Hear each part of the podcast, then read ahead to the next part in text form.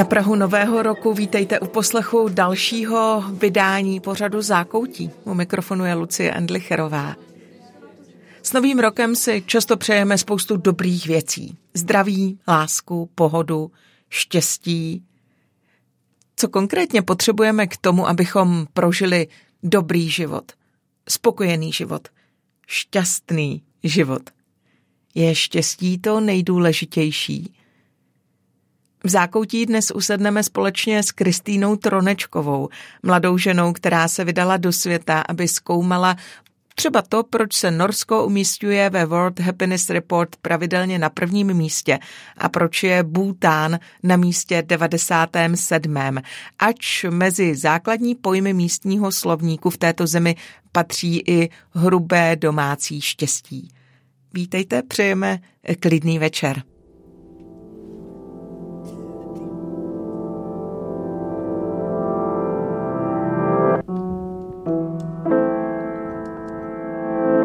Kristýna Tronečková je studentkou doktorského programu psychologie na Masarykově univerzitě. Pracuje pro různé organizace zaměřené na štěstí a pozitivní přístup. Během studií strávila mnoho semestrů na univerzitách v zahraničí. Na sklonku roku 2019 vyšla kniha Cesty za štěstím, ve které sleduje, jak vnímají štěstí v Bútánu, na Islandu a v Izraeli. O štěstí ví a myslí si své Pojďme to společně objevovat.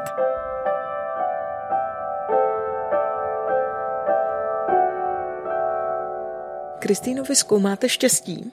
Já jsem dost dlouho přemýšlela o tom, jestli se na tohle zeptat, ale promiňte, mě to nedá. Jak se zkoumá štěstí? Štěstí se zkoumá různými způsoby. Může se zkoumat tak, že člověk je zaměřený na svoje vlastní pocity uvnitř sama sebe. A to je podle mě to nejdůležitější, ta praktická žitá forma toho štěstí. Ten výzkum, jestli já doopravdy šťastná jsem nebo ne. A vůbec to nemusí mít nálepku nějaké vědečnosti. Já jsem se zaměřila i právě tady na tu vědeckou stránku a zkoumala jsem štěstí pomocí kvalitativních rozhovorů, to znamená, že jsem vedla dlouhé hloubkové rozhovory s lidmi z různých zemí a ptala jsem se jich na to, co jim dělá radost a jak to souvisí třeba i s jejich spiritualitou. Takže je podstatou štěstí to, jak se člověk cítí? Ano. A to stačí? To je všechno, jakože cítím se dobře, tak jsem šťastný. Já si myslím, že je to ten základ, že například třeba butánci všechno zjednodušují a mně se to moc líbí, takže to, jak jste to teďka řekla, že podstatou štěstí je to, jak se cítím, tak si myslím, že to je přesně to, co si myslím a jak to je. Dá se vyjádřit, co dělá člověka šťastným? Dobře, řekli jsme si, že když se člověk cítí dobře, mm. tak je šťastný. Takže ta otázka vlastně je, co dělá člověku to, že se cítí dobře. Já si myslím, že pro každého to štěstí a ten pocit, že se cítí dobře, může být zakotven jinde, v různých jiných aspektech, ale čím se řídím já, tak je to, že ani tak nezávisí na tom, kde a s kým jsme, ale kým jsme, že to opravdové štěstí přichází zevnitř. A zároveň to štěstí má přesah, když je sdílené s tím druhým člověkem, když já sama jsem schopná dělat těm druhým radost a přát jim všechno dobré, tak to je ten opravdový moment, kdy já se třeba cítím šťastná. A co jsem se ptala svých respondentů, těch lidí, s kterými jsem vedla rozhovory, tak většina z nich mi říkala, že vlastně zhodli se skrz ty jednotlivé země, tak se všichni zhodli na rodině. Někteří zdůrazňovali svoji víru, spiritualitu, ale všichni, všichni se shodli na tom, že důležitý to, co v životě opravdu považují za ten šťastný moment, za ten šťastný pilíř, tak je ta jejich rodina a vazby. Co ve chvíli, kdy člověk pochází z rodiny, která není funkční, což v tom evropském rozměru, v našem rozměru je celkem obvyklé? No, potom se musí ty možnosti hledání štěstí rozšířit na další oblasti. Určitě v tom může pomoct podle mě i spiritualita.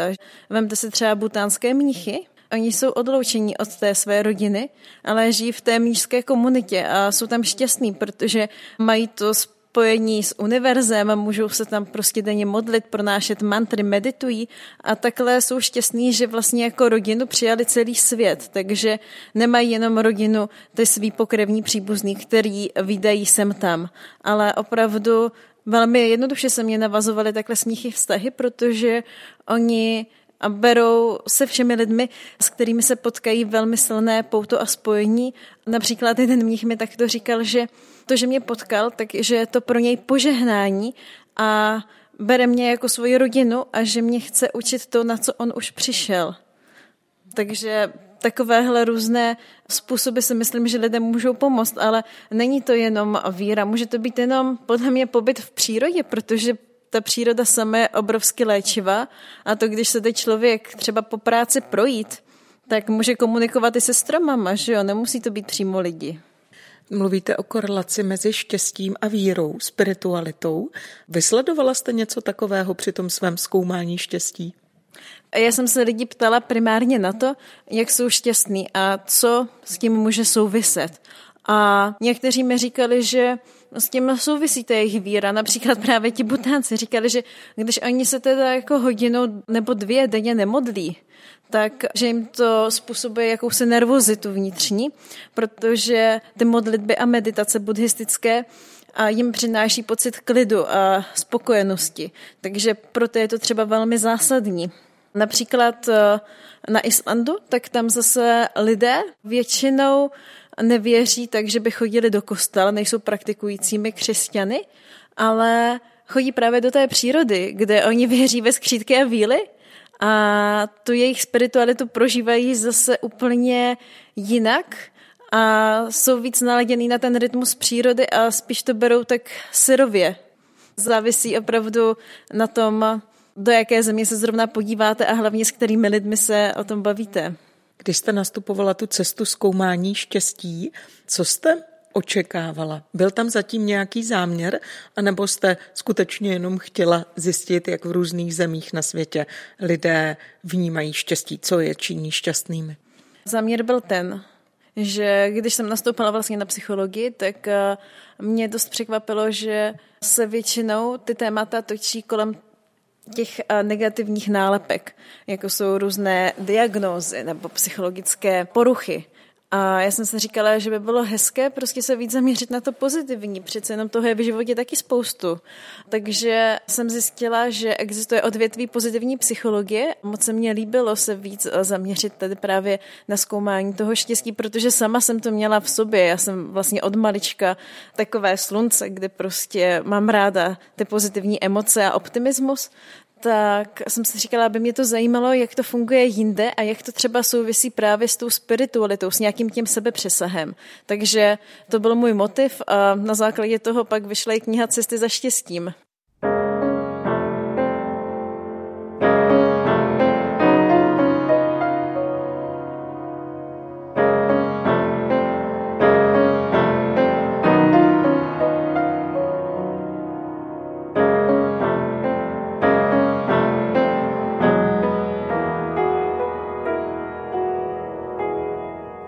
Než jsem s Kristýnou usedla do pohodlné pohovky v knihovně Fakulty sociálních studií v Brně, hlavou se mi honila spousta těch nejautomatičtějších obrazů na téma štěstí. Štěstí je krásná věc, ale prachy za ně nekoupíš. Štěstí, co je štěstí? Mužka jenom zlatá. Pořád jsem uvažovala o tom, jak potřebné a důležité štěstí pro život je. Ale co chvíle, kdy se štěstí nedostává – co pak?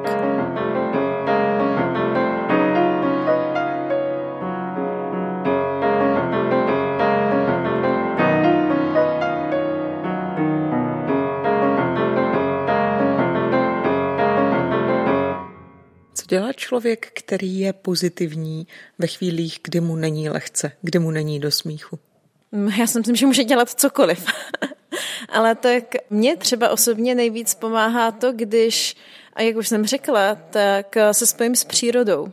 A nebo klidně, jak to dělají butánci, tak se obrátí do sebe, meditují a snaží se najít nějaké řešení, protože vlastně to řešení vždycky poletuje kolem nás, ať už ta situace je jakékoliv, ale třeba na něm zrovna sedíme. Takže je potřeba vstát. Mě zaujalo, jak jste říkala, že ideální je to štěstí, které jakoby člověk nosí v sobě, které plyne z toho, jaký je. Co je pramenem toho štěstí, tohoto, které člověk nosí v sobě? Dokázala byste popsat, jak to máte vy sama? No, to je takový jako životní způsob uvažování. Takže těžko říct, jak jsem k tomu dospěla, protože já si myslím, že už jsem se takhle narodila, ale určitě se to dá naučit. Jako určitě, když člověk myslí spíš v negativních aspektech, tak určitě se dá mysl přetrénovat tak, aby se naladil optimisticky. Myslím si, že k tomu určitě pomůže nějaké hloubání meditace. Takže podle vás je to otázka toho, jak člověk přemýšlí, Určitě. takový je? Ano, to si rozhodně myslím. Všechno je záležitost mysli. To si myslím, že je nejsilnější nástroj, který máme. Vejde se do tohohle, do tohohle způsobu přemýšlení, taky přemýšlení o smyslu života. Jaký je váš smysl života? Rozdávat radost a dobrou náladu je můj smysl života.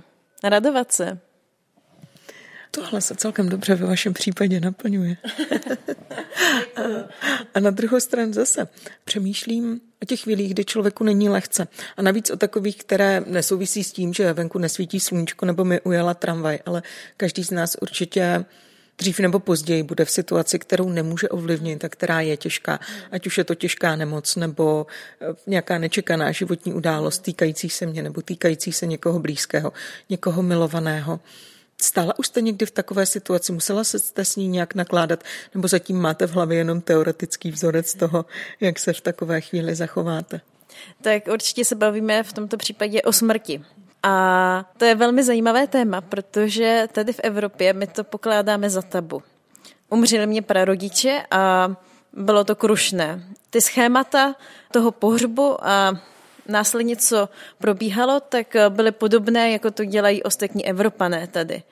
Říkala jsem si, že to je asi normální.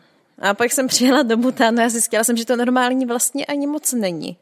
Že oni tam na smrt opravdu pohlíží jinak a nebojí se toho. Pro ně není sex ani smrt tabu, protože to prostě patří k životu. Je to součástí toho jejich koloběhu, reinkarnace a když tam člověk umře, tak ten samý den nebo následující den podle astrologu, jak to určí, probíhá spálení těla a rozprášení na nějakém posvátném místě.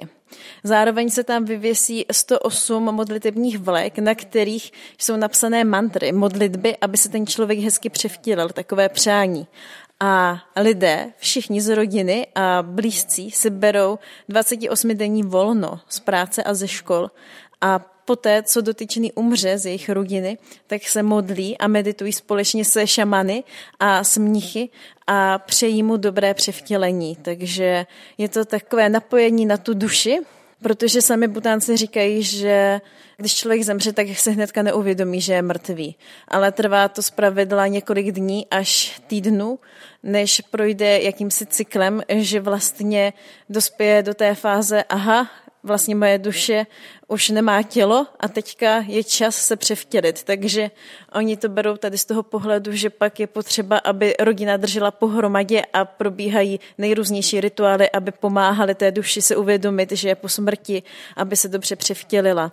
Mně se to moc líbí, to jejich nazírání na smrt, že to není nic těžkého ani hrozného, ale naopak je to další proces toho, co nás čeká když to berou takhle kolektivně a komunitně, tak si myslím, že, nebo vím to jistě, že ta tíha tam potom téměř mizí, že to stmelení se s druhými přináší tu obrovskou radost.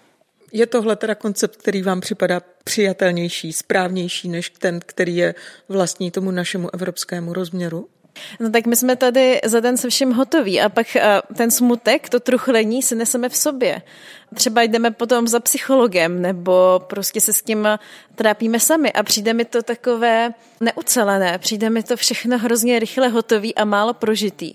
Ale když to, když bychom měli opravdu čas, třeba měsíc, to odžít s těmi svými blízkými, tak potom prostě bychom se myslím měli i víc prostoru to zpracovat. Například Butánci, oni nemají psychologi. Tam neexistuje tady toto odvětví a když jsem se jich ptala, jako jak to teda řeší, když mají nějaký trable, tak mi říkali, však Budha je náš psychoterapeut. Dobře, takže jestli to dobře chápu, tak vám jde spíše o to komunitní prožívání toho smutku nebo té skutečnosti, že ten člověk zemřel. Je to tak? Může to být podle mě jakkoliv. Někomu třeba vyhovuje to komunitní prožívání. Mně vyhovuje to, že vlastně to není tabu, kdy my se tady o té smrti nebavíme a pak nás všechny hrozně překvapí. Ale vlastně je dobrý na tu smrt myslet a připomínat si, abychom si vážili toho, že jsme tady a teď. Ano, a sdíleli to s těma svýma blízkýma, určitě jo. Co podle vás bude po smrti? Já si myslím, že se zase převtělím někam. A to jsem si už myslela úplně od malička, takže to není, ani jsem nevěděla, že to patří k buddhismu, ale tak nějak mi to přišlo přirozené, že energie se nikde nemůže ztratit, že se potom recykluje dál. Co s tímhletím vaším náhledem dělá ten v uvozovkách obvyklý křesťanský náhled na to, že teda duše po smrti jde k Bohu a tam už zůstává? Nic to se mnou nedělá. Tak ho nemám. Ať klidně náhled jakýkoliv, to je v pořádku. Mně přijde, že tady ten náhled, který mám já, tak pasuje prostě tomu, co já cítím. Když to někdo cítí jinak, tak v pořádku. Nic se neděje.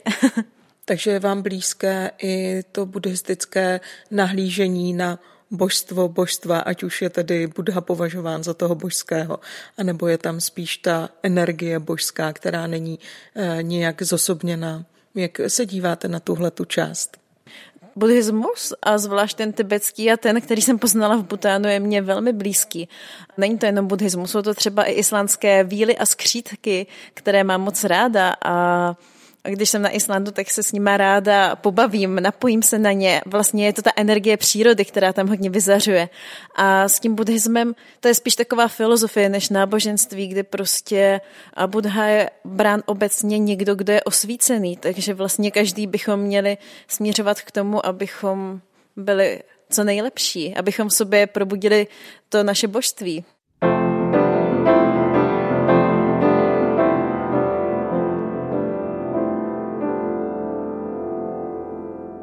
Možná, že by jedna z otázek, které si pravidelně v zákoutí klademe, mohla znít, proč vlastně člověk věří tak, jak věří? Co mě vede k tomu dívat se na otázky života a smrti tak, jak se na ně dívám?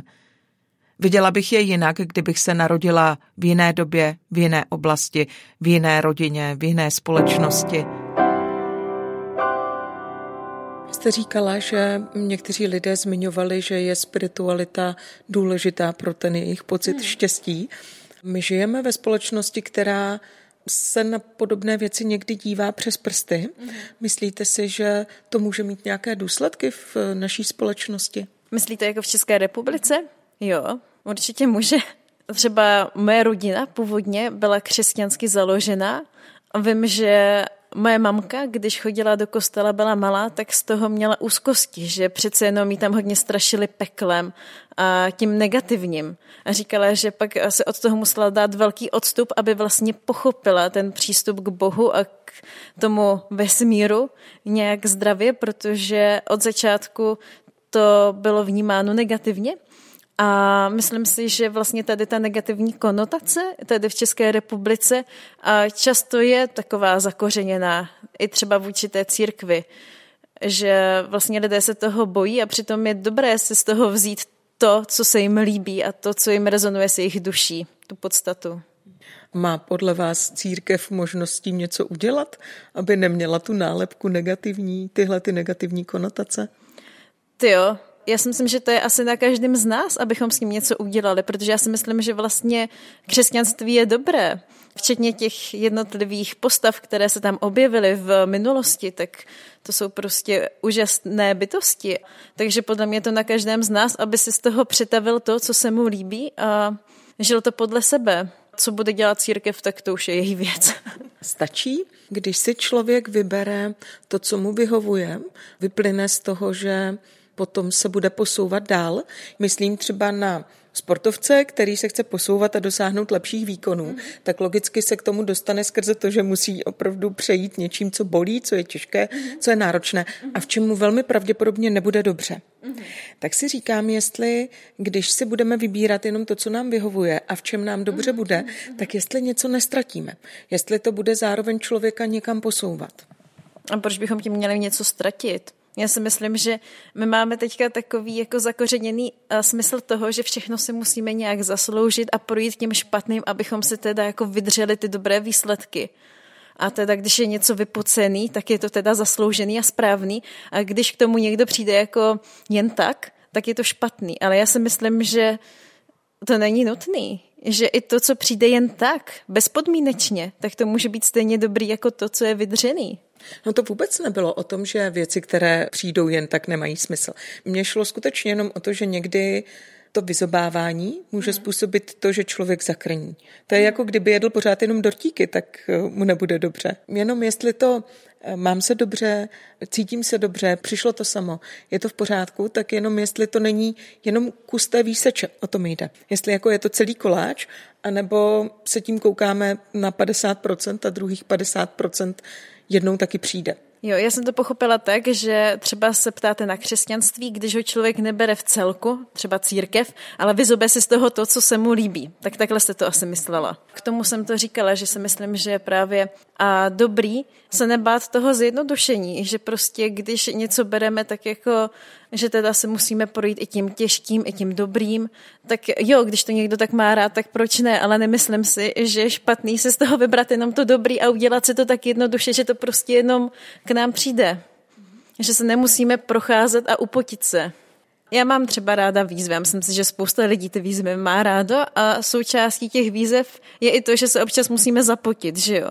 Ale tak jde taky o to, proč to děláme jestli se tu cestu užíváme, protože to může být prostě pocení, které má hezký výsledek, ale i ten hezký proces. Třeba já jsem psala teďka půl roku knihu Cesty za štěstím o Izraeli, Islandu a Butánu a ten proces jsem si moc užívala. Ano, sice mi to zabralo spoustu času, mnohokrát jsem tam dělala velké úpravy a nebylo to vždycky jednoduché, ale hrozně mě to bavilo. Ten samotný proces jsem si tak užívala, že mě vůbec jako nenapadlo ani myslet na ten výsledek dopředu. Věděla jsem někde tam prostě vyjde kniha, ale užívala jsem si ten proces. I když jsem se potila, tak jsem ho měla fakt ráda. Takže si myslím, že se to dá vzít i tady z toho směru, že prostě užít si to, že se potím, když vím, že prostě to má ten smysl. Kristýno, měla jste někdy situaci, která by vás ubíjela tím, jaká byla? tak náročnou, tak uh, nudnou, tak dlouhotrvající? Ano, uh, tak třeba studium na gymnáziu. studium na gymnázium bylo takové, bych řekla, dlouhotrvající. Pro mě ne úplně na lehkou notu, sice mi to něco dalo, nějaké soft skills, které pravděpodobně ještě použiji, ale nerozvíjelo tuto moji kreativitu, kterou jsem v sobě cítila. Bylo to spíš takové jako hory něčeho, které mi úplně vždycky nedávaly smysl. A co jste tam dělala s těma horama? To mě zajímá. No trápila se, že jo. Já jsem ráda, že to říkáte, protože tohle mě zajímalo. Jo, takové to, že já vůbec nemám potřebu rozbít vám ten pozitivní hmm. přístup, hmm. ale právě až tohle mi to jakoby verifikuje, až tohle mi to říká, aha, i člověk, který je šťastný, sám v sobě, spokojený a věci, které jsou těžké, tak si užívá, tak má chvíle, kdy prostě je to jenom ubíjející a je potřeba to projít. Je to tak? Tak já si myslím, že úplně každý máme chvíle, které jsou těžké, ale tak já jsem i na tom Gimplu myslela pořád pozitivně, protože jsem si říkala, jo, to je dobrý, ještě zvládnu tohle, už to bude v pohodě. Takže a nebylo to tam zase takový jako otřesný, to zase ne, byly tam pozitivní chvíle, dobří učitelé a spolužáci taky, ale jo, bylo to takový období, který mě dávalo nejméně smysl v té dané chvíli. A, a říkala jsem si, jako, proč to vlastně studuju, ale myslím si, že jde spíš o to, jak se k té chvíli, která je nějaká třeba a nepříjemná, ten dotyčný člověk postaví, jestli ji vezme a tak to je peklo a prostě teďka tady budu dál trpět, anebo aha, tak pro co to může být dobrý? Tak mě napadlo, že právě a díky těm náročným chvílim se můžeme učit různé vlastnosti. Vyloženě ne třeba psaní všemi deseti, ale třeba trpělivost, kterou pak ještě můžeme v životě použít mnohokrát. Na co se těšíte? S jakým výhledem jdete do dalších dnů, měsíců, roků? No, tak já žiju hodně tady a teď, takže já se těším na každý den. Na každý den jsem ráda, že žiju, takže to je to moje těšení. mám ráda přírodu, takže se těším, že budu teďka hodně se sněhem v Norsku. A potom bych ráda dělala psychoterapie s delfíny, takže na to se taky určitě výhledově těším a taky budu ráda dále psát.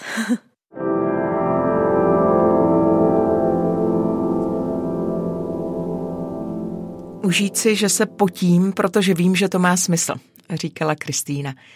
Možná, že na tohle někdy zapomínáme, že se necháváme ubít okolnostmi a ztrácíme jistotu v tom, proč vlastně věci děláme, proč se do nich pouštíme. Když jsem jela za Kristýnou, tak jsem přemýšlela o tom, jak se dá definovat štěstí, víra, naděje, přátelství, ty abstraktní pocity, pro které se někdy tak těžko hledají slova. Jela jsem přeplněným autobusem a najednou přišel pocit štěstí. A uvědomila jsem si, že to, co je důležité pro štěstí, víru, naději, přátelství, je to, že do nich člověk vstoupí, že je zakusí, zažije, že se to děje ve vztahu, že není možné, aby daná věc přišla jen tak sama od sebe, jen proto, že na ní pomyslíme, jen proto, že si ji nějak vnitřně vyrobíme. Když jsme se s Kristýnou rozloučili a já jsem se zase nechala pohltit eh, tehdy ještě před vánočními ulicemi Brna, hlavou mi zněla Ježíšova slova o tom, že zrno, které nepadne do země a neodumře, nevydá užitek. Tahle slova platí. Takový je koloběh života. Dokud ho nedáme v šanc, nevýjde z něj to nejlepší. Ale je možné se u toho usmívat a vědět, že věci mají smysl. Zákoutí má za sebou první lednové vydání.